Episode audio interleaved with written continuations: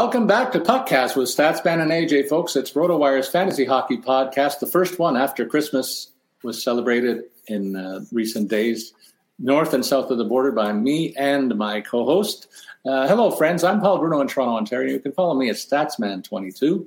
My co-host is AJ Scholes, a great follow at AJ Scholes24, based in Sun Prairie, Wisconsin. That's pretty close to RotoWire headquarters over in Madison. We were shut down for the past week because my partner was a little under the weather, but we're happy to be back with you. And on today's show, we're going to take a two-week look at what's happened in terms of the hot shooters and, of course, the usual injury notes and roster update. But before we go there, I want to ask my buddy AJ about an incident that we talked about before coming on the air that happened about a week ago. Cale Makar captured the spirit of the holiday season, I guess, AJ, where Matthew Barzal was called for a tripping penalty against the Avs star blue liner.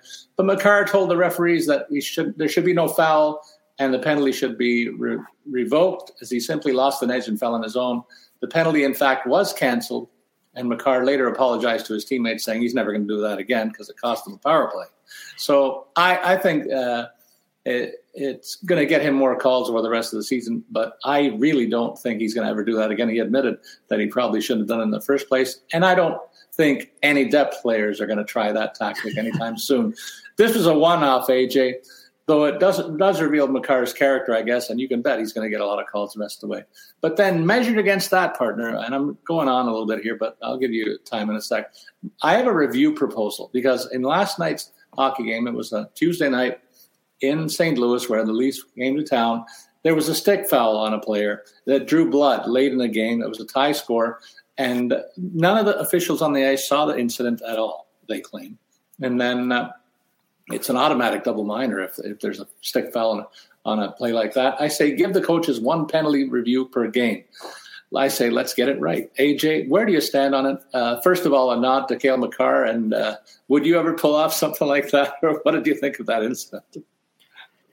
Yeah, I mean, it's definitely like long term. You're probably right. Long term, he'll get more calls from that incident than anything else. So long term, maybe it is a bit of a smart play, but again, not sure if it was necessarily the right choice.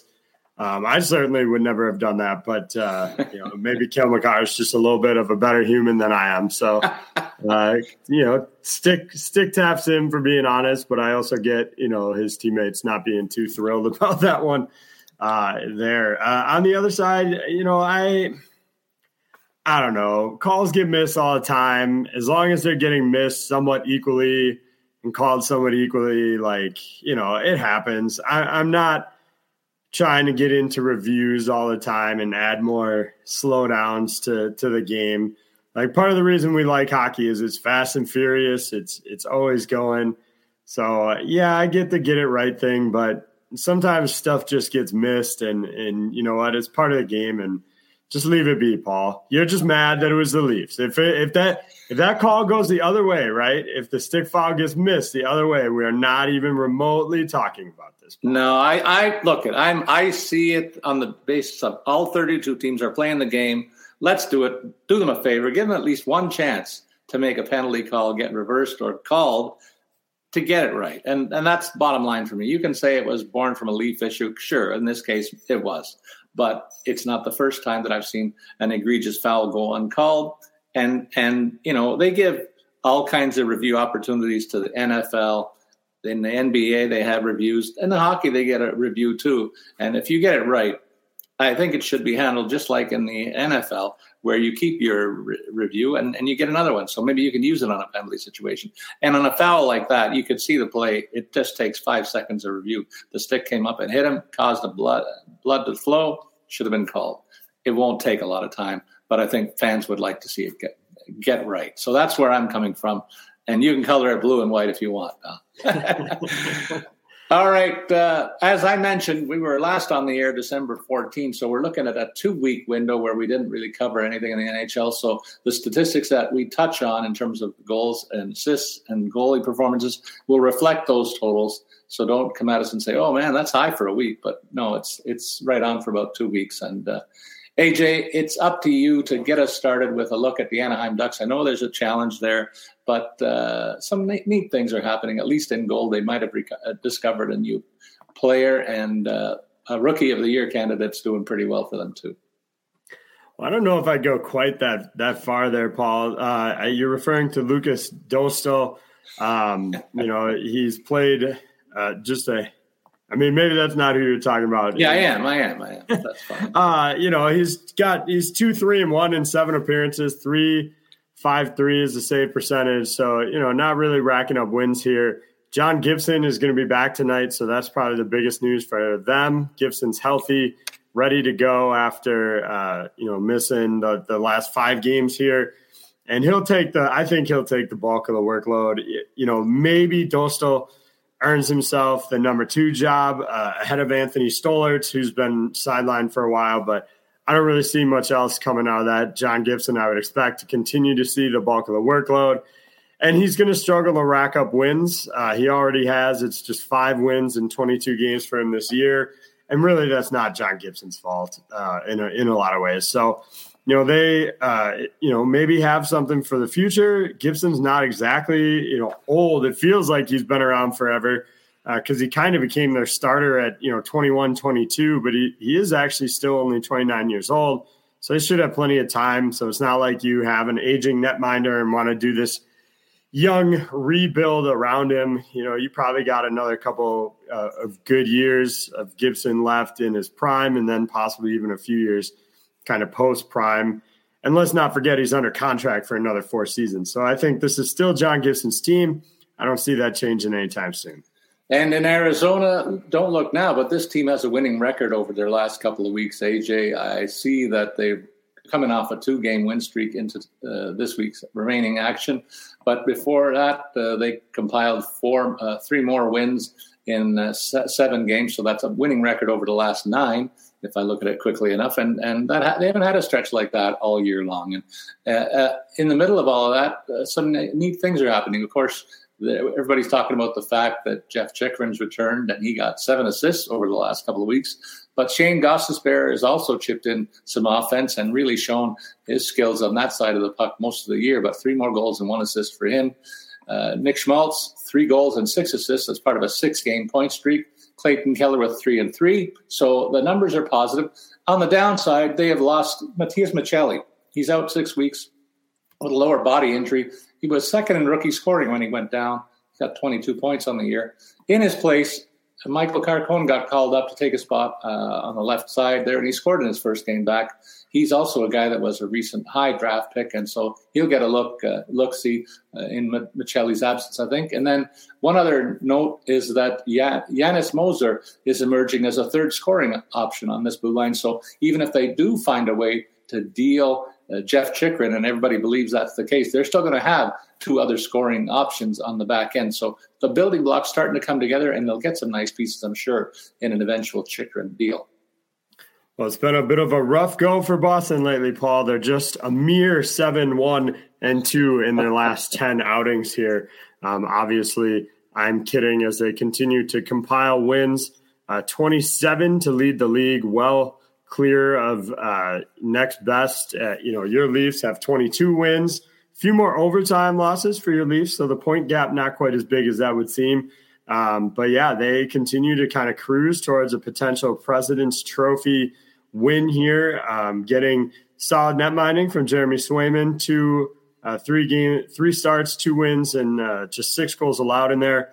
Omark looking okay, 3 games started, 2 wins, 8 goals allowed, slightly behind, but they continue to kind of split the workload. Pastrnak with 5 goals in the last 6 games. Bergeron with 6 points there. Marchand with 6 points. So everybody you want to produce is doing what you ask them to. They're relatively a healthy club right now in terms of injuries. For a team that really struggled at the onset, they had a ton of guys out of the lineup to start the year. They're pretty much firing on all cylinders at this point and, really taking it to the rest of the league. Well, and in Buffalo, they're unveiling Ukko-Pekka Loukkanen in the last few weeks because of injuries to their netmining situation. He picked up a couple of wins and a total of 4 goals against in those appearances, so looking good there. And, of course, the offensive leaders are there with Tage Thompson and Alex Tuck racking up points, and Rasmus Dahlin adding to his point total of 4 total points in the last couple of weeks. But injuries to the blue line are the top story for me right now, as Owen Power, their first overall draft pick a couple of years ago, is out of the lineup, and Henri Jokiharju, a veteran back defender, is also missing, and that's caused the call-up of former 2016 second-rounder Cale Clegg. This guy was highly regarded, but Clegg has been a bit of a flop at the pro level. He's going to get another chance to do some work here on the blue line that's decimated by Hertz. And Lawrence Pelout is another guy that is drawing into the lineup on the back end. Clearly the weak spot for this team behind that excellent offense and I'll say middling goaltending. They're still relying on Craig Anderson far too much. He's on the wrong side of 40 and still being called into action. Another interesting development with the fact that 3 youngsters, Cousins, Peterka, and Quinn, have formed a very effective second scoring line. Suddenly, the 4.75 cap hit on Victor Olofsson is not looking very good. He started the season okay, but he's been MIA and dropped to third-line status of late. Well, if there's any team that's been challenging Boston potentially for that President's Trophy, Carolina is definitely one of them of late. They are on a 9-game winning streak right now. 9-0-1 is the record in their last 10 games. So they have been absolutely rolling right now. It's a little bit of everything for them. You've got offensively, Jordan Staal has been kind of their key piece lately. Martin Nekash has been doing good. Jasper Fast, they've had some guys out due to injury, but that hasn't really slowed them down. Sebastian Aho, one of those. No points in his last 2 games, but that does come off a 7-game absence. So it's going to take him a little bit of time to get rolling here. 5 shots in those 2 games, so really good from that standpoint. And then, of course, between the pipes, getting phenomenal net mining by Antti Raanta right now, or at least decent enough net mining from Raanta, 8.93 the save percentage, but 4 wins over the last 2 weeks. Kuchi, as they call him, Piotr Kuchev, Kuchekov, rather, if Excellent. I can hopefully get that right. Excellent. 9.38 was the save percentage for him in 3 wins, 1.67 the save percentage. So really getting a ton of good net mining right now. And the question for me becomes, at what point, do we not, how does Freddie Anderson factor into this? First off, when are we going to get Freddie Anderson back? He's been out since early November. Do you impact this kind of tandem role that they've been going really well right now? They just the net mining has been so solid. It seems silly to kind of mess with it by putting Freddie Anderson in.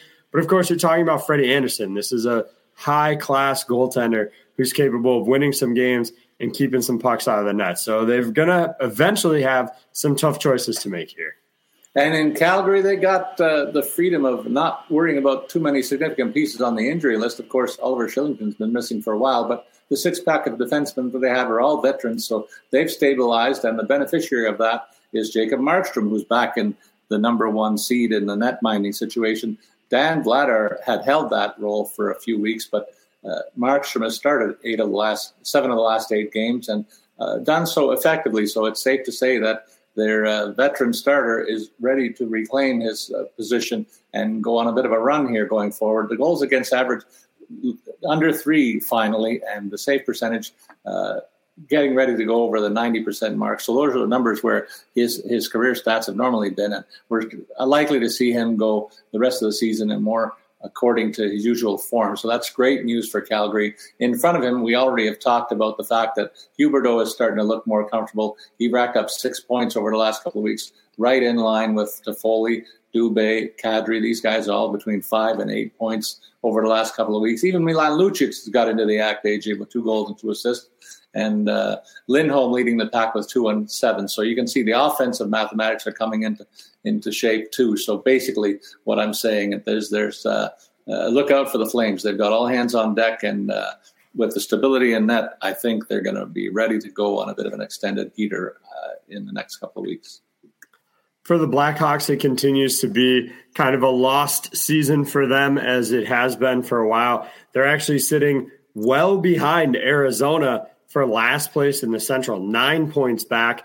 3-9-2 is the record over 1-9-0, looking at the wrong record there. 1-9-0 is the record over their last 10 games, and you're seeing it start to affect even their stars.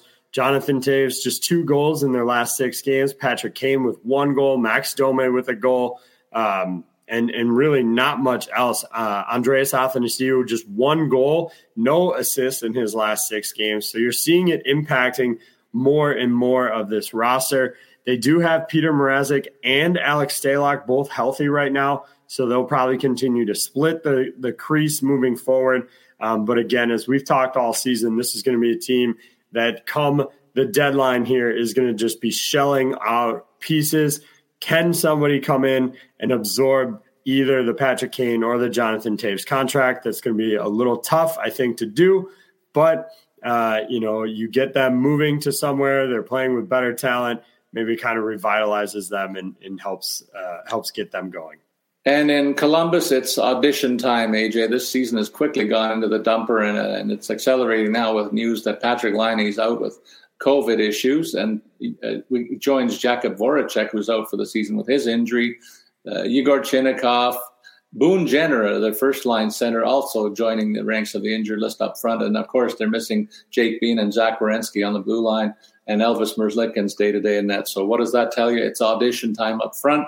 And Kirill Marchenko and Kent Johnson are now the 2/3 of the de facto top unit. So if you're looking to really go against the grain in DFS play, those are 2 candidates because you know they're going to get a lot of ice time in those positions. They're partnered with Gustav Nyquist, who's been a perennially high scorer here for Columbus. And, that might be whistling into the wind, though, AJ, in terms of real good opportunities here. Jack Roslovic has been moved around a little bit. He was formerly a center on this roster. He's moved to the right side on a line with Johnny Gaudreau. And Emil Benstrom is another guy pressed into duty at the center position. I'd be more apt to look at him as a low-end DFS play with the likes of Roslovic surrounding him. So not much positive to talk about in terms of what's going on for this team. Certainly they've got a lot of trouble on the back line, where Vladislav Gavrikov is their best piece, but even he may be gone by the trade deadline. So slim pickings here, but that second line for me is interesting in terms of a low-end DFS possibility. Over in Colorado, it's basically become McKinnon watch, whether or not he's going to play in their next game. It appears to be trending in the right direction, even though he was technically put on injured reserve yesterday. That's probably a retroactive designation. So by moving him around, you're just looking at cap kind of flexibility. All signs at practice today seem to indicate he is trending in the right direction. So I will say, if not today or tomorrow, rather, I would expect McKinnon probably will be back by Saturday. That's just kind of my reading of things. Nothing official from them in terms of a timeline. Colorado could desperately use their star center back as soon as possible, especially when you consider they've had injuries throughout the forward ranks. Darren Helm has continued to be out. Val Nichushkin is out. And then, of course, Gabriel Landeskog at the start of the year. They've actually been rolling with 8 defensemen for games lately. And so a lot of that has fallen on Mikko Rantanen, who has stepped up. 5 goals, 2 assists in his last 6 games. Cale Makar with 6 points over that stretch as well. Evan Rodriguez, another player, 4 points in 6 games. So another guy that's kind of stepped up. So they've had guys kind of step up in ways that they need them, but there is just no replacing Nathan McKinnon. So we'll have to keep an eye on whether he's back Thursday or possibly Saturday. And in Dallas, it's been a very nice year for the Stars. Of course, the development of a couple of players up front and the discovery of Jake Ottinger as easily a top 10 goalie in this league. Behind it all are factors that contribute. Ottinger, considering the last couple of weeks, 5 game starts, 4 wins among them, and 11 goals against in that 7-2-1 team record. Wyatt Johnson's emerging too, AJ, as a found money. A 23rd overall draft pick in the 2021 draft. He's got 10 goals and 5 assists in 36 games, but 3 goals came in the last week and a half, and that, they got to feel good about that. But also, how about Jamie Benn?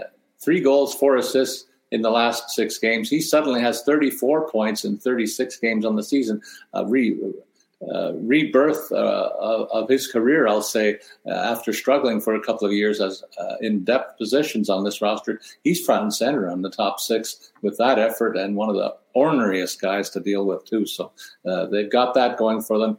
Of course, Robertson and Pavelski continue to do their thing. But one other young gun who is missing in action is Denis Gurianov. He's been given an indefinite leave of absence to deal with a personal family issue. We certainly hope it turns out well. But I really like the offensive depth on this club, AJ, when you consider that they can afford to put Jamie Benn on a third scoring line with Johnston, and Tyler Seguin and Ty Dellandria drive a second unit behind one of the best lines in hockey up front. And there's no slouches on defense, though. Ryan Sutter and Colin Miller have not really held up the end of their bargain with subpar performances on the blue line. They're probably looking to upgrade on defense in the third and fourth slots in the depth chart there. Well, since returning from a brief one-game injury absence, Dylan Larkin has found his offensive game, 4 points in his last three games. And you look before that one game off, you have to wonder if whatever was bothering him had been kind of a lingering issue. He had just 1 point in five games, sits out a game to get healthy, and then comes back seemingly stronger than before. So probably a good decision to sit him that game, get him some rest. The offense in general has been pretty middling from Detroit of late. You've got Michael Rasmussen with 5 points as your leading scorer. David Perron right there with 5 points as well. So obviously getting Larkin back is a huge win. They're really not getting anything close to quality net mining right now. Ville Husso 1-1-1 in his last three contests, 8-7-9 was the save percentage. Magnus Hellberg comes in. He loses his one appearance this past week with an even lower save percentage. And they still have Alex Nedeljkovic on the roster here. They just haven't started him since December 8th. No real reports of an injury in this one, but you consider he's given up 9 goals in his last 2 appearances. It's no wonder that they're sitting him. You have to wonder if maybe they're looking to possibly trade Nedeljkovic just because of how poorly he seems to be playing right now, maybe get somebody else to bite on him. He's in the final year of a contract, would be a UFA at the end of the year. So maybe somebody with an injured backup or trying to see, hey, let's have first dibs on signing this guy if he can actually come in and look better. But certainly things not going well for Nedeljkovic in Detroit right now. When you consider two players in the league having 67 points and 57 points respectively, leading the NHL scoring race in McDavid and Draisaitl, and then it drops down to Jason Robertson at 51 points and Tage Thompson at 50 for other teams.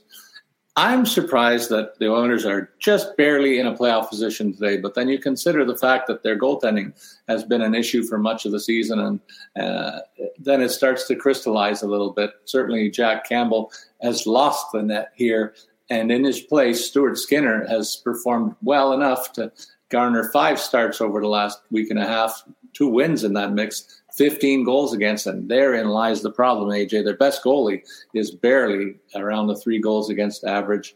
He started 10 of his last 12 outings, compiling a 282 goals against and a 915 save percentage. Those are pretty good numbers. He'll have to continue that over the rest of the season, though, for this team to solidify things. And they've shown faith in him by rewarding him with a new contract. $2.6 million over each of the next 3 years is a nice payday, but they're still looking at Jack Campbell with his $5 million over the next 5 years, wondering what to do about that situation. That's the cloud over here in Edmonton. Certainly they have to be pleased with 2 other ex-Leafs who are doing their own thing and doing it at a high level recently. Zach Hyman performing at a point-per-game pace, having a career year, and Tyson Barrie starting to put some points on the board with 7 points to his record as well. Surprising development for me, Jesse Puljujärvi's back in the top-line mix. Over the last 3 games, he's got 1 assist in those tilts. The 3 centermen now are McDavid, Leon Draisaitl, and Ryan Nugent-Hopkins. They're really trying to spread things around, but I think they can't wait for Evander Kane to return, and that should happen soon from his wrist injury. There'll be more line juggling then, and we'll see next week how that unfolds. We'll be able to report on that for you at that point.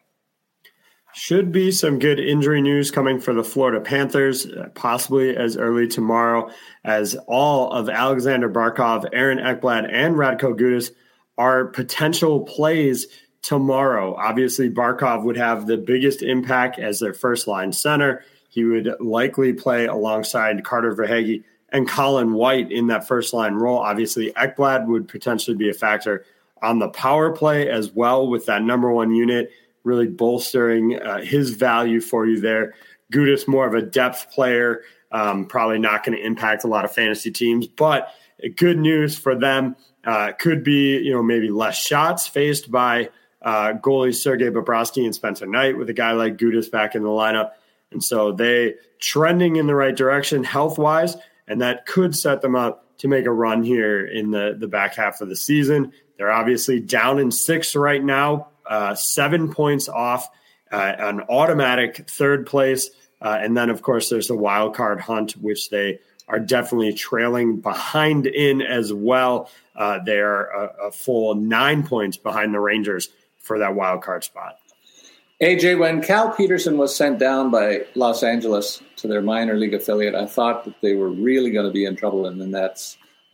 They were counting on this guy to at least partner effectively with Jonathan Quick, and he really hasn't. In the minors, though, 6 games played, total of 12 goals against average. That's a 2.00 goals against down there, so he's got his act together. But I don't think he's going to get a promotion anytime soon because Phoenix Copley was brought up in his place, and all he's done is win 7 of his 8 decisions and produced a goals against average of 243, save percentage of 91.2. So those are great numbers. And again, a situation of found money for Los Angeles, kind of stabilizing this team and putting them on one of the best runs they've had all season. So they have to be thrilled about that. And coupling that with some offensive pieces that are doing well, Danault with 7 points, Kempe with 5, Arvidsson with 5. It's the veteran leadership that is stepping forward for this club at a critical time. So offense and defense looking good. They make themselves a tough out all of a sudden.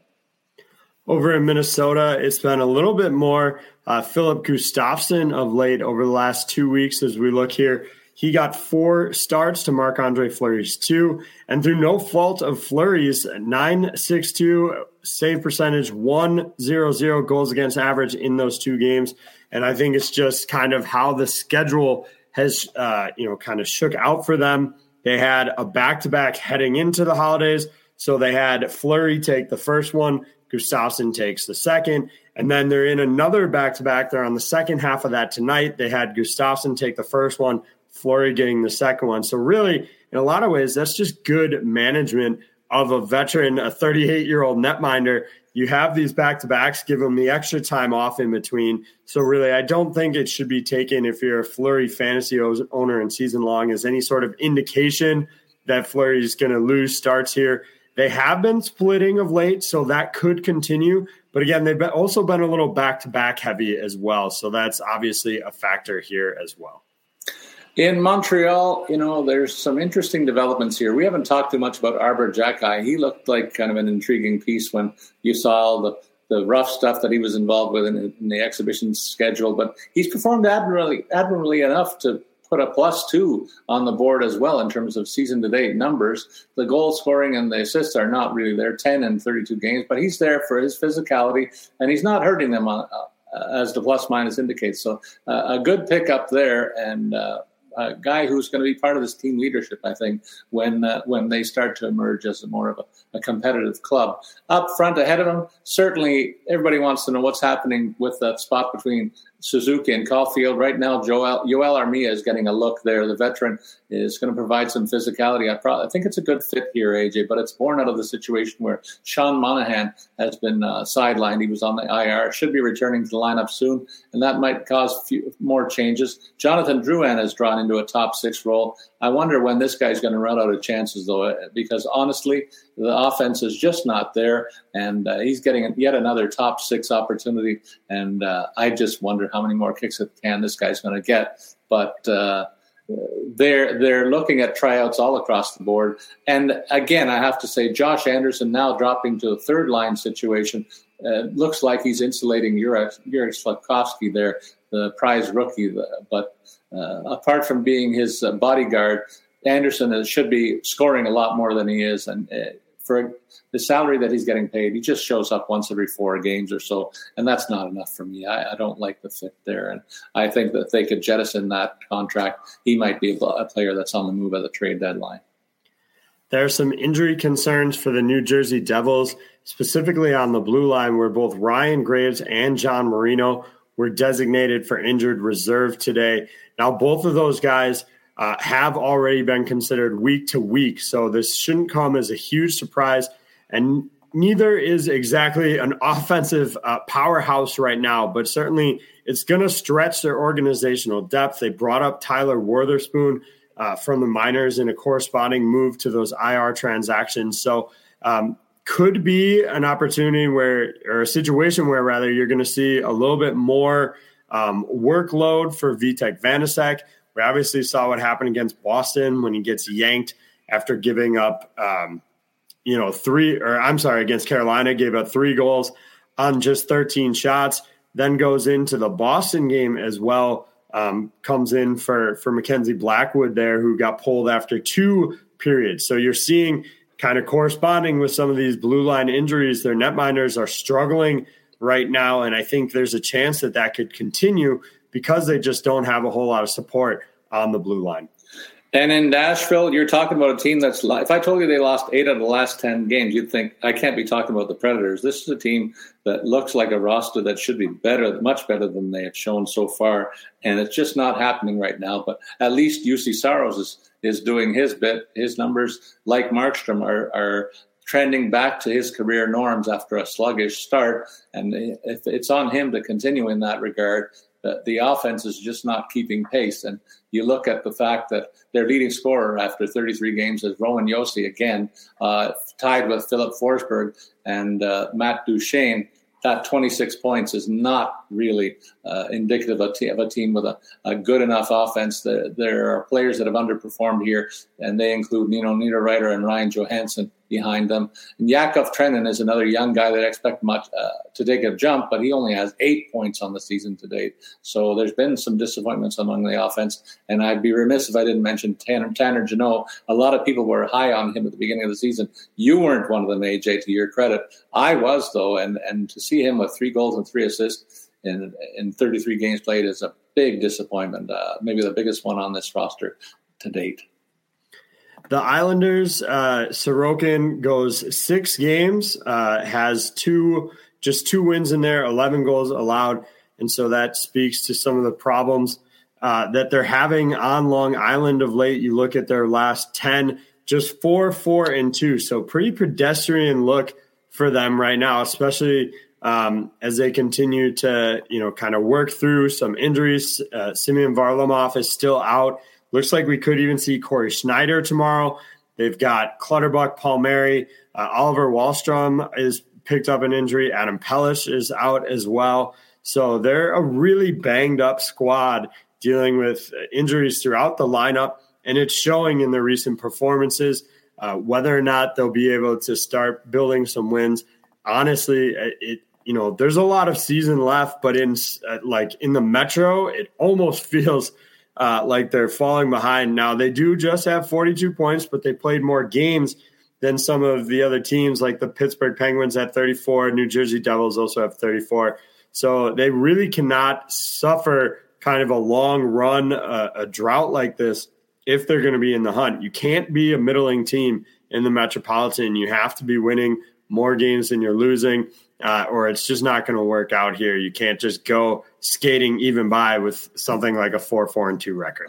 You know what? You're right. And no team understands that more than New York Rangers. They're in that mix, AJ, battling with your Penguins and the Caps for one of the last playoff spots. If the playoffs started today, in fact, both wildcard clubs would come from the Metro Division, and that's not even talking about New York Islanders, who are nipping at the Rangers and the Penguins' heels, in the mix with the Capitals for even third place in that division. So it's going to be topsy-turvy, only 2 points separating those 4 teams. The Rangers, trying to do their part to stay in the mix, are banking on Shesterkin continuing to do what he does. 5 game starts and 3 wins over the last couple of weeks, totaling 11 goals against. The goals against right down where it needed to be to keep competitive. Interesting development up front, though. Cavalcacco, 3 goals and 2 assists, he's new to the league, only a couple of years in, but finally getting some traction, showing his offensive skills. He's got a great opportunity to play with Mika Zibanejad and Chris Kreider on a very potent top line. So pretty good sneaky DFS value play there if you go that route. And then Jimmy Vesey and Truba, 3 points each for them over the last couple of weeks. Vincent Trocheck's been blossoming as a second line scoring winger here. And you got to like what he's doing paired with Artemi Panarin, AJ. So pretty happy for that situation for those guys in New York. For Ottawa, it's been a pretty good 2 week stretch here for Cam Talbot. 3-1-1 is the record in his five appearances over the last 2 weeks. You've got a goals against average just below 3, save percentage about 9.13 here. So again, a good week for him. They are dealing with a few kind of injury concerns on the back end. You've got Artem Zub, Nikita Zaitsev still working to come back. Bernard Docker could be back soon. Eric Branstrom is also still sidelined. So some injury concerns on the blue line that could see the kind of shot totals faced by these netminders, specifically Cam Talbot, creeping up. Offensively, they're pretty healthy on the front end here. In terms of recent producers, you've got Batherson with a solid week, 9 points in 6 games. DeBrincat, the same, 9 points, 7 of those being assists. Brady Tkachuk with 6 points as well. If there's a concern here, it's the fact of how drastically it drops off after that. When you've got Batherson, DeBrincat at 9, Tkachuk at 6, then suddenly your next best is Claude Giroux at just 3 points in their last 6 games. Shane Pinto, Thomas Chabot at that same level. So some of it, obviously, the fact Tim Stützle was sidelined for a chunk of time during that stretch. He's healthy now and has 2 points in 2 games since returning from a 4-game absence. So as he gets rolling, I think some of these disparities between the top and the bottom of their lineup in terms of offense should kind of transition here. Have you noticed that we're seeing more John Tortorella blowing his cap, his stat issues, AJ? They should make for a good fodder. I haven't noticed more of it because it constantly happens. It always happens. We're going to see more. John Tortorella, you need to be prepared for that. We're going to see more and more, buddy, over the next couple of weeks because some bad news came down the pipe. Carter Hart, who had performed well in the last couple of weeks, is back on the IR with an upper body injury. There's no idea yet from what I'm hearing how long it's going to be, but the netminding tandem now is going to be Samuel Ersson and Felix Sandstrom. That's a combo that has a total of 16 NHL appearances between them in their careers, so it should be some tough sledding ahead of them. But I have to be happy for a couple of guys. Travis Konechny has looked very feisty in this roster and really rebounded from a poor season last year. Got 4 goals and 3 assists going for him in the last couple of weeks. And so the offense is coming from him. And Morgan Frost is another guy who's starting to light it up with 3 goals and 1 helper over that stretch. And on defense, they're getting production from D'Angelo and York. So there are some pieces that are ready to compile some offense. And James Van Riemsdyk is given a top 6 role largely with the hope that he's going to parlay that into a hot streak that gets him traded at the deadline. So some method to the madness here. I'm surprised, though, with what's going on with Kevin Hayes, AJ. He must be in the coach's doghouse because the leading scorer is now on a third-line wing position, and that smells like a bit of a problem in the dressing room to me because this guy has put up some totals this year to lead the club offensively. It's just I'm waiting for a shoe to drop there and more information to come from that situation because something smells funny there. Well, Paul, I'll jump in real quick and just say on those 2 Flyer situations, obviously we saw Kevin Hayes scratch that 1 game despite being their leading scorer. He voiced his disagreement, so there's obviously that factor. Clearly him and Tortorella not on the same page there. And then as far as Carter Hart goes, I did want to just update. Yeah. They are expecting him to actually start their next game on Saturday. So the IR thing, kind of a procedural with him not being able to go tonight. But they are expecting him to start on both Saturday and their next game, I believe, which is Monday as well. Well, he better stay healthy because I mentioned the lack of depth behind him. So a cautionary tale for sure. In any case, let's take a pause to give our sponsors some airtime. We'll be back with some more news and notes from around the league and the remaining 10 clubs. You're listening to RotoWire's PuckCast with Statsman and AJ. We'll be back right after these messages.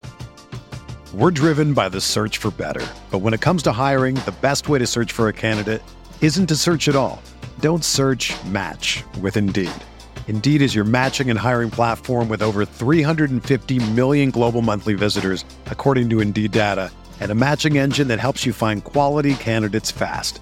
Ditch the busy work. Use Indeed for scheduling, screening, and messaging so you can connect with candidates faster.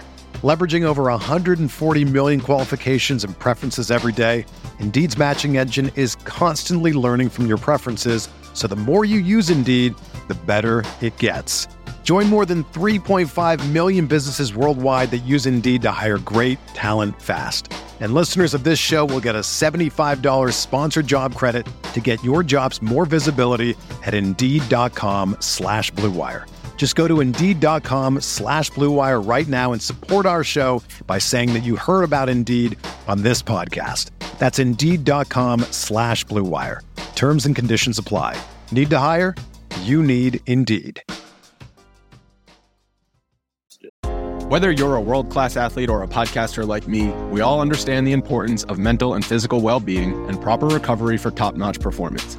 That's why I'm excited that Unified Healing is sponsoring podcasts on the Blue Wire Network.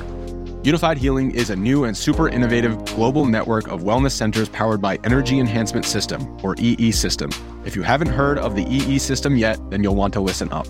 This technology promotes wellness, deep relaxation, purification, and rejuvenation.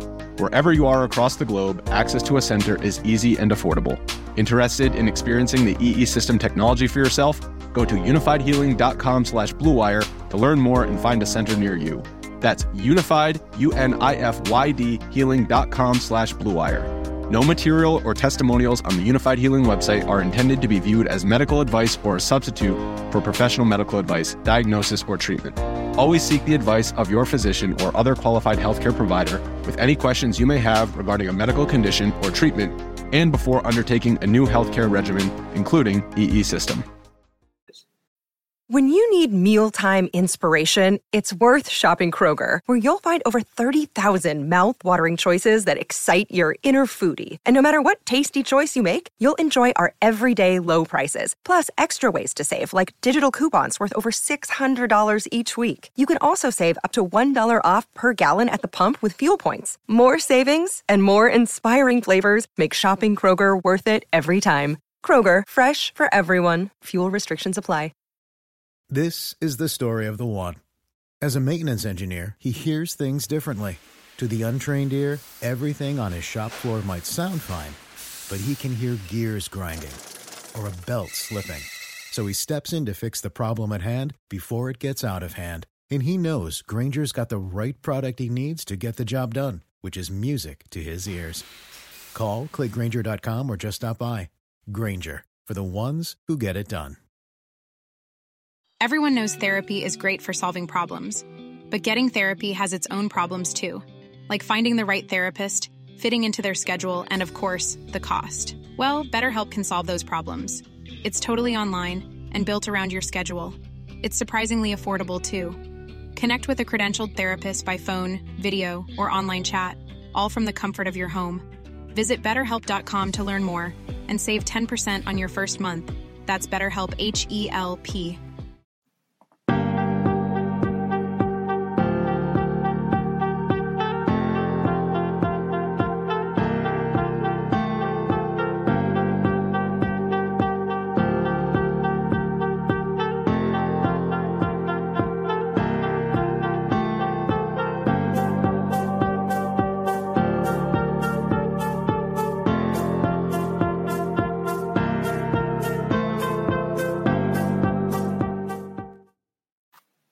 And we are back on RotoWire's podcast with Statsman and AJ. At the moment now, we'll give the mic over to AJ to remind you how to follow us on a weekly basis, but before that, also to give a nod to our premier sponsor at Caesars. Yeah, as Paul mentioned, Caesars, a big supporter of our show, and we want to give them some love. As you all, I'm sure, are aware, the NFL season is entering the final weeks of the regular season. There's tension and a lot of stuff on the line in every one of these games. I encourage you to get in on the action, get something on the line as well. It is the best time to try Caesars Sportsbook. Today, anyone who is at least 21 years of age and in a licensed Caesars Sportsbook state can create a new account and redeem the Caesars Sportsbook promo code ROTO15. That's ROTO15. The promo code gives new users a risk-free bet up to $1,500. Visit Caesars.com/sportsbooks or download the Caesars Sportsbook app today. And don't forget to use promo code ROTO15 when signing up. Of course, if you have questions about our takes on the end of the NFL season, something NHL related, obviously Paul is here for NBA or MLB if you're interested in that. I'll talk soccer. All these sports questions, we are available to chit-chat with you over on Twitter. You can follow me at AJ Scholes24, and you can follow Paul the Statsman at Statsman22. All right, partner, that was a mouthful, so I'm going to give you a chance to collect your breath, but we have 10 teams to go through, and one of them that's up next is the Pittsburgh Penguins right now. Are you ready to give me the latest news on what's happening in Pitt? Well, the latest news there is what in the... I'll refrain from using four-letter words, but happened last night as they lose 5-1 to the Islanders. Not thrilled with that one. Tristan Jarry looking subpar. Pierre-Oliver Joseph, the only player to produce a goal for the Penguins. And really, after a really strong start to December, kind of a bad end to the month for Jarry when you consider 9 goals allowed in his last 2 games. Give him a little bit of leeway, giving up 4 to Carolina. That's a really good offensive team, a really good defensive team too, actually. But I give them a little bit of break on that one, but you get all this time off, you come back and you give up 5 to the Islanders. Little disappointing there. I expect we'll see Casey DeSmith tonight as they enter a back-to-back. But overall, things have been pretty good for the Penguins. Obviously, Jeff Petrie's been out for a while. They did have to put both Josh Archibald and Ryan Poehling on IR this morning and to call up Drake Caggiula from the minors. Not really a huge impact, mostly a fourth line impact. But, you know, those two guys, not huge losses. Again, on the blue line, Chad Ruedel dealing with an injury. They called up Ty Smith from the minors, which could be an indication Ruedel might be sidelined long term. If Ruedel is on your fantasy team, please reach out to me at AJ Scholes, AJScholes24 on Twitter, because I don't understand why. He's not really an offensive powerhouse. Maybe if your league heavily uses blocks or hits, he would make sense there. But I love Chad Ruedel. He's been a great soldier for the Penguins for a very long time. Key kind of seventh defenseman, but not going to really impact your team. So overall, some kind of minor injuries, couple of poor performances for Jarry. Those are kind of the main takeaways at this point for the Penguins.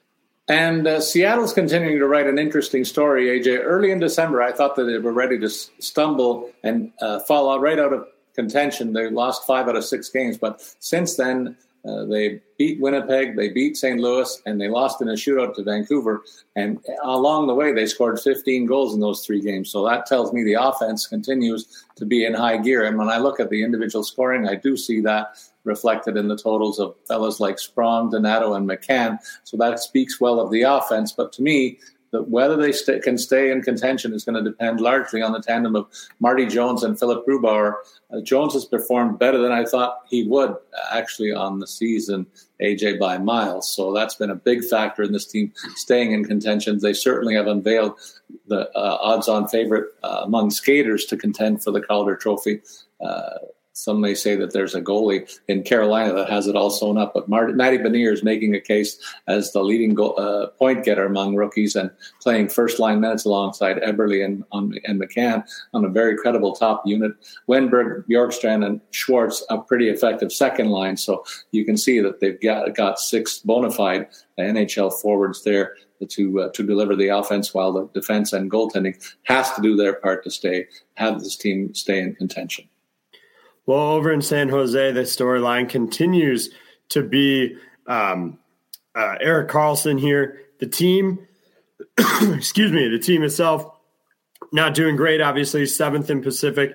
Karlsson, though, 10 points in their last 5 games here. He continues to put himself in contention for the Norris. He leads the league in goals with 13, leads the league in points with 48 among defensemen right now. Of those 10 points the last 2 weeks, 5 of those coming on the power play as well. So really, Erik Karlsson, kind of the lone bright spot for this team right now.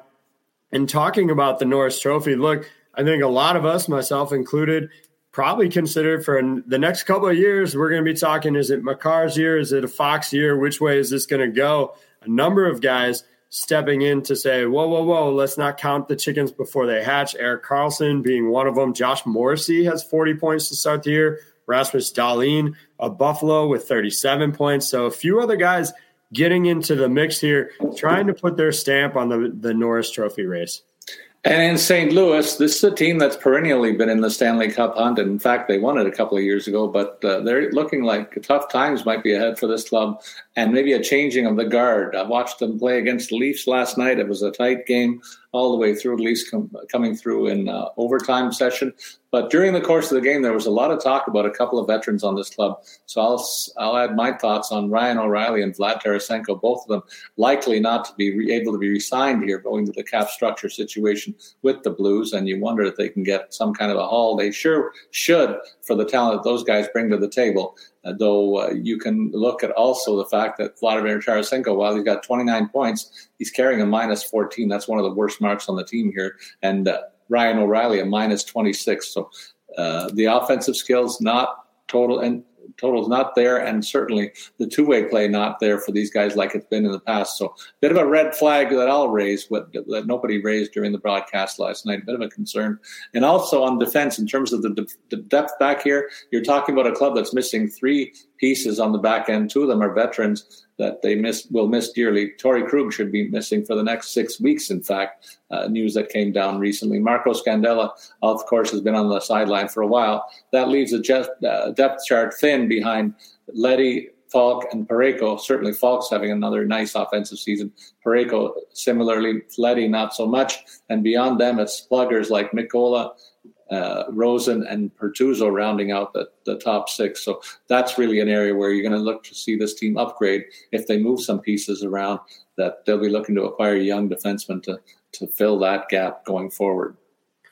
Over in Tampa Bay, you look at the top of their list here. A bit of, for starters, a bit of a quiet week. When I give these point totals, they might seem a little bit down, but compared to some of the other teams, the Lightning only played 4 games over the last 2 weeks. But the top of the board here, Nikita Kucherov, Brandon Hagel, Victor Hedman, Steven Stamkos, and Braden Point.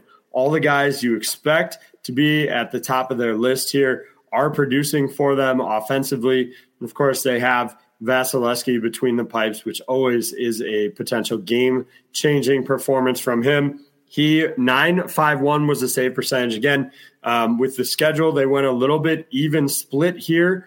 Between Vasilevsky took 2, Brian Elliott took 2. Excuse me again, sorry.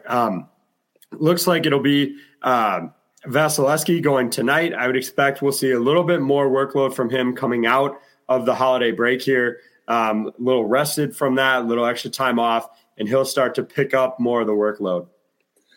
And in Toronto, AJ, you know what? I should be smiling like the butcher's dog here, but this team is playing at an 80% win percentage over the last 25 games played, and I think they've gained only 2 points on the Bruins. So they're locked into the second place situation in the Atlantic Division, hoping that they can close the gap on the Bees and hold off the Bolts. But otherwise, the news is pretty encouraging. On the defensive side of the puck, we have been talking about injuries galore on the back end, but it looks like Rasmus Sandin and Morgan Rielly are going to drop back into the lineup possibly before the end of this week here, as both of them are back at practice. So they have 8 experienced defensemen in the mix, including Connor Timmins, who's made a real good account of himself since he joined in to help plug the gap. And he's been gobbling up upwards about 18 minutes a game and piling up some assists along the way. It's going to be interesting to see how this team moves forward in terms of the defensive depth. But I think you can safely say you can take that aspect off the shopping list going forward.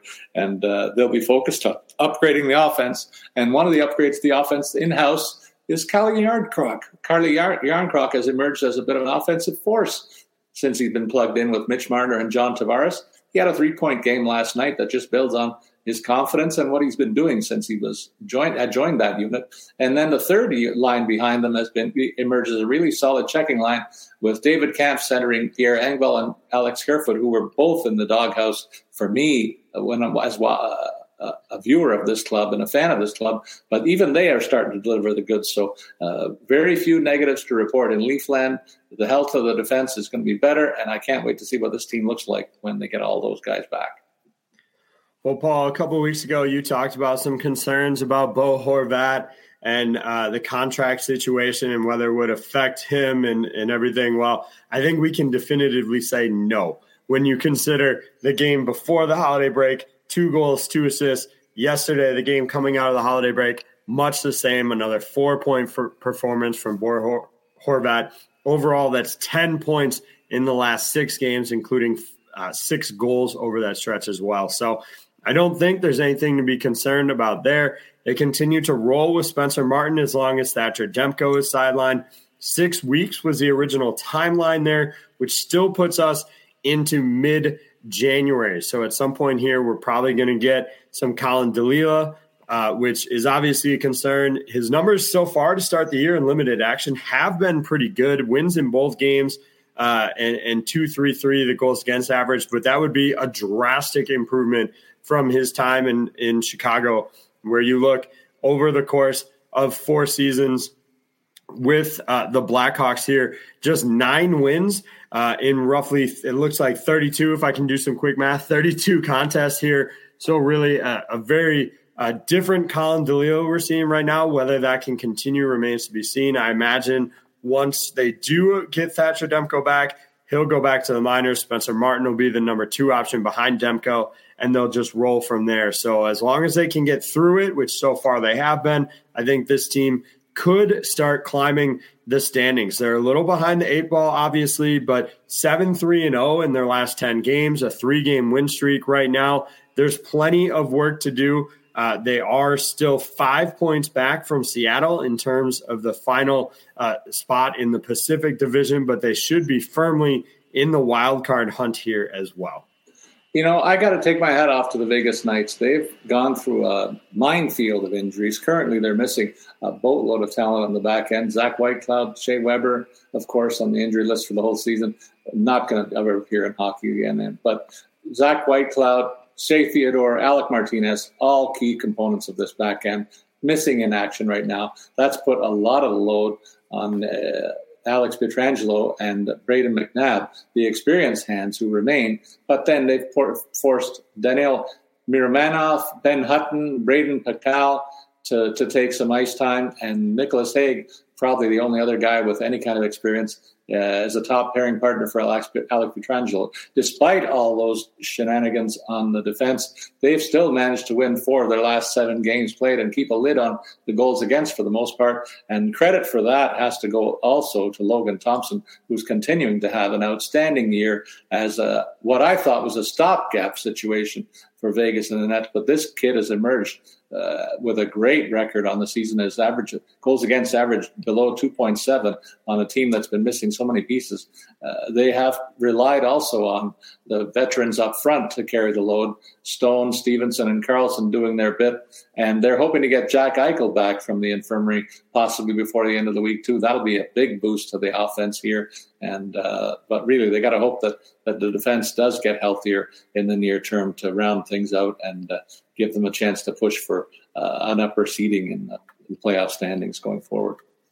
Well, obviously, the big storyline in Washington is Alex Ovechkin getting to 801 and surpassing Gordie Howe for second all-time on 802, actually. Second all-time on the goal-scoring list. So now it's all about the pursuit of complete blank there. All about the pursuit of the goal-scoring title here for Alex Ovechkin. I'm Wayne Gretzky, and so that will be the storyline there. In addition to that, Washington did get back Darcy Kemper from injury. He had been sidelined for about 8 games there due to an injury, and his 2 games back has looked really good. Just 2 goals allowed in 2 games, and that includes a shutout performance against the New York Rangers last night. So I would expect right now it's hard to gauge because he came back right into a back-to-back. So are they actually going to split the time between him and Charlie Lindgren, who has looked really good while Kemper has been sidelined, or are they going to go back to giving Kemper the work every night? It's something to watch. I would expect you would see at best for Lindgren maybe a 40% share of the crease. I think Darcy Kemper's come back so strongly right now that it would be hard not to give him at least a 60% workload of the starts now. But we'll see how they decide to deploy them. It's definitely something to continue to watch there in Washington. Well, for all the good that I saw in Vegas against a lengthy injury list, AJ, it's the opposite in Winnipeg. A growing injury list here has led to some real problems in Winnipeg's fortunes. They've only won 3 of their last 9 games, and those injuries concerns mounting with Nate Schmidt, Logan Stanley on the back end, Blake Wheeler on the IR, Mason Appleton, Nikolai Ehlers, Cole Perfetti even joined them now. He was a guy that was given a chance to find his way with a top 6 opportunity while some of the other guys were out. Now he joins them. And so Carson Kuhlman has been pressed into service. Fans of the league will remember he cut his teeth with the Boston Bruins, never making it beyond a depth player there. He's now on the second line right wing between Scheifele and Adam Lowry. Lowry himself, not normally a top 6 player. So that's how thin things have gotten there. And even on the first line, Pierre-Luc Dubois and Kyle Connor are playing with Sam Gagner, another guy who's been more of a third or fourth line guy for much of the last few seasons. So that spells trouble for this team, and they're trying to remain afloat against that. A very tough road to hoe to stay in contention. A lot of people thought this would be the top team in Canada this season. They've fallen on hard times. They'll be hard-pressed, I think, to find a playoff spot unless they get healthy and turn their fortunes around very soon. So that takes us through the 32 teams that we looked at over the last 2 weeks as opposed to one, bringing you up to date on the injury situation, line combinations of all of them. And to close things out tonight, we're going to take a look at the sports book on DraftKings website, the betting odds for all the games on tonight's Wednesday night slate of games. We'll begin, AJ, with a look at Montreal Canadiens versus the Tampa Lightning in Florida. And I don't know where you stand on this, but I think Tampa's really got to get their act together and kind of close the gap on the Leafs. I think the Bruins are out of sight for them, but certainly they would like to get home ice against Toronto or whoever finishes third. So they're poised to play the Montreal Canadiens tonight. And the betting favorite, a heavy favorite, when you consider on the money line, they're minus 365. Where do you stand on what might be the best opportunity to put some money down for tonight's game? Yeah, with this one, I honestly think you might want to consider, Tampa Bay has lost their last 2, looking a little bit shaky just recently. I know I just said overall they look really good, and that's true. So maybe you consider taking Montreal plus 1.5 goals, comes in at plus 125. So it's a really solid return for only having, Montreal can lose by 1. So I think it might actually be worth considering. That way, Lightning could still win, which we fully expect they will. But if they only win by 1, perhaps you can get some value out of Montreal. I'll run us into the next game, Paul. It's the Pittsburgh Penguins against the Detroit Red Wings. You've got money line favors Pittsburgh minus 205 here, and over under of 6.5. And then Penguins on the puck line plus 125. I'm not sure I go quite with that value. I might try and find something else here, because obviously the money line's not a good return either. So, Paul, where would you go in this Penguins-Red Wings game? Is it to the puck line, or would you try and find something else? Well, I look at Detroit on the money line, AJ, plus 175. If you think that they can upset your club, that's where I might go tonight, just on a hunch that the troubles that Pittsburgh showed last night repeat themselves this evening and force you to concern yourself on a mini losing streak here. But the Red Wings have some offensive firepower. They've got veterans in the net that will keep it close. And so I wouldn't mind taking a bit of a look there on the money line. What about the Bruins' visit to New Jersey, AJ? This one's an interesting one. They battled last week, and it went down to the nub late in the game, a late decision. And I think we're in for more of the same, looking for a close game. What do you think on that one? Yeah, I think, my first reaction here is you're getting minus 120 on the Bruins just on the money line. I think that's a really good spot to be in here. They have been such a good team, maybe not quite as dominant as they were before. So I really like that look here. I think you could maybe find, maybe some other options, that you could get a little bit more value. Trying to find, a lot of times they have to win, but in overtime. I haven't seen that one quite yet, but it might be worth looking at here. Because if you can find that, I think there's a chance that this one could go the distance. I still think overall, just straight money line, puck line totals, I would go with Boston -128. I think they're the favorite, and you're still getting decent value here. For the start of the two late games tonight, I'll take us through the Golden Knights and Anaheim Ducks. You've got the Knights, the favorite, -160. Six is the total in this one. Golden Knights puck line +140. That's pretty good value when you consider Anaheim's a pretty weak team here, Paul. Would you go that puck line? Would you consider maybe even moving to an alternate puck line here to get a little bit more value? I like the value on that. +140 for a team that should pile up some goals against a team that gives up more than anybody. I'll take that bet. The Ducks really have trouble defensively. The Knights have the offensive gear, as I mentioned. I'm expecting a high-scoring game here. You might even look at a parlay and take a look at the over and see if they go over 6 goals. I might even go higher than that, seeing an offensive explosion between these teams. So pick Vegas to win and go maybe 7 goals and see what that payoff looks like as a bit of a parlay situation. And finally, I'll let you decide on what we do with the Calgary-Seattle game. Two teams that are playing rather well, and the goaltending in Calgary, as I said, seems to have stabilized in favor of Markstrom, so that's a good sign for them. But I wonder if Seattle might offer enough resistance for you to pick them on one of the lines here. Yeah, this one basically, looking at the lines, is a coin toss here, -110 for both teams. So I think for me, I'm going to stay away from that aspect of this game. Instead, maybe look at some player props. I'll start Tyler Toffoli, 4 goals in his last 7 games. You can get him at +215 as an anytime goal scorer here for Calgary. And then even, maybe look to the Seattle side. I would expect we'll see multiple goals here. If you're a Penguin fan like I am, you're not willing to trust Daniel Sprong, even though he has 4 goals in the last 4 games. Instead, maybe look to a guy like Jared McCann, who has 3 goals in his last couple of games here. And so you could get some really good value out of McCann.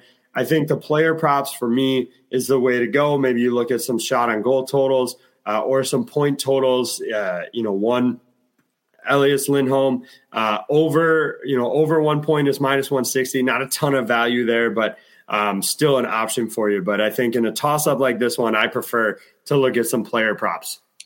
AJ, we'll close the show with a brief chat about the World Junior Hockey Championships currently underway on the East Coast of Canada. And early upset in Game 1, Czechia defeated Canada 5-2.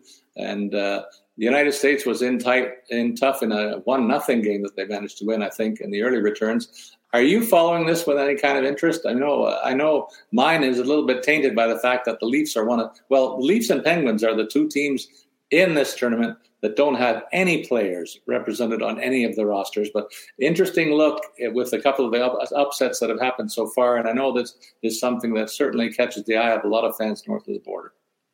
Yeah, Paul, as we've talked in past years, this is not something that's really on my radar.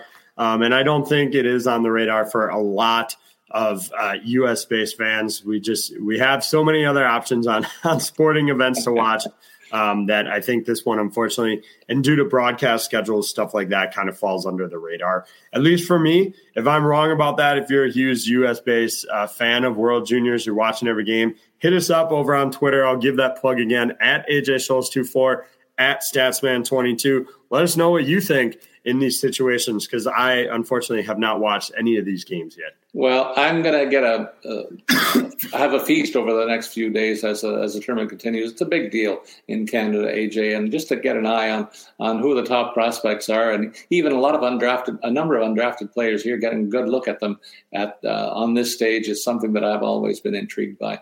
In any case, we will next speak to you in the new year All the best to our listeners, and happy 2023 to you, AJ, as well. And we'll look forward to picking up where we left off today on the next episode.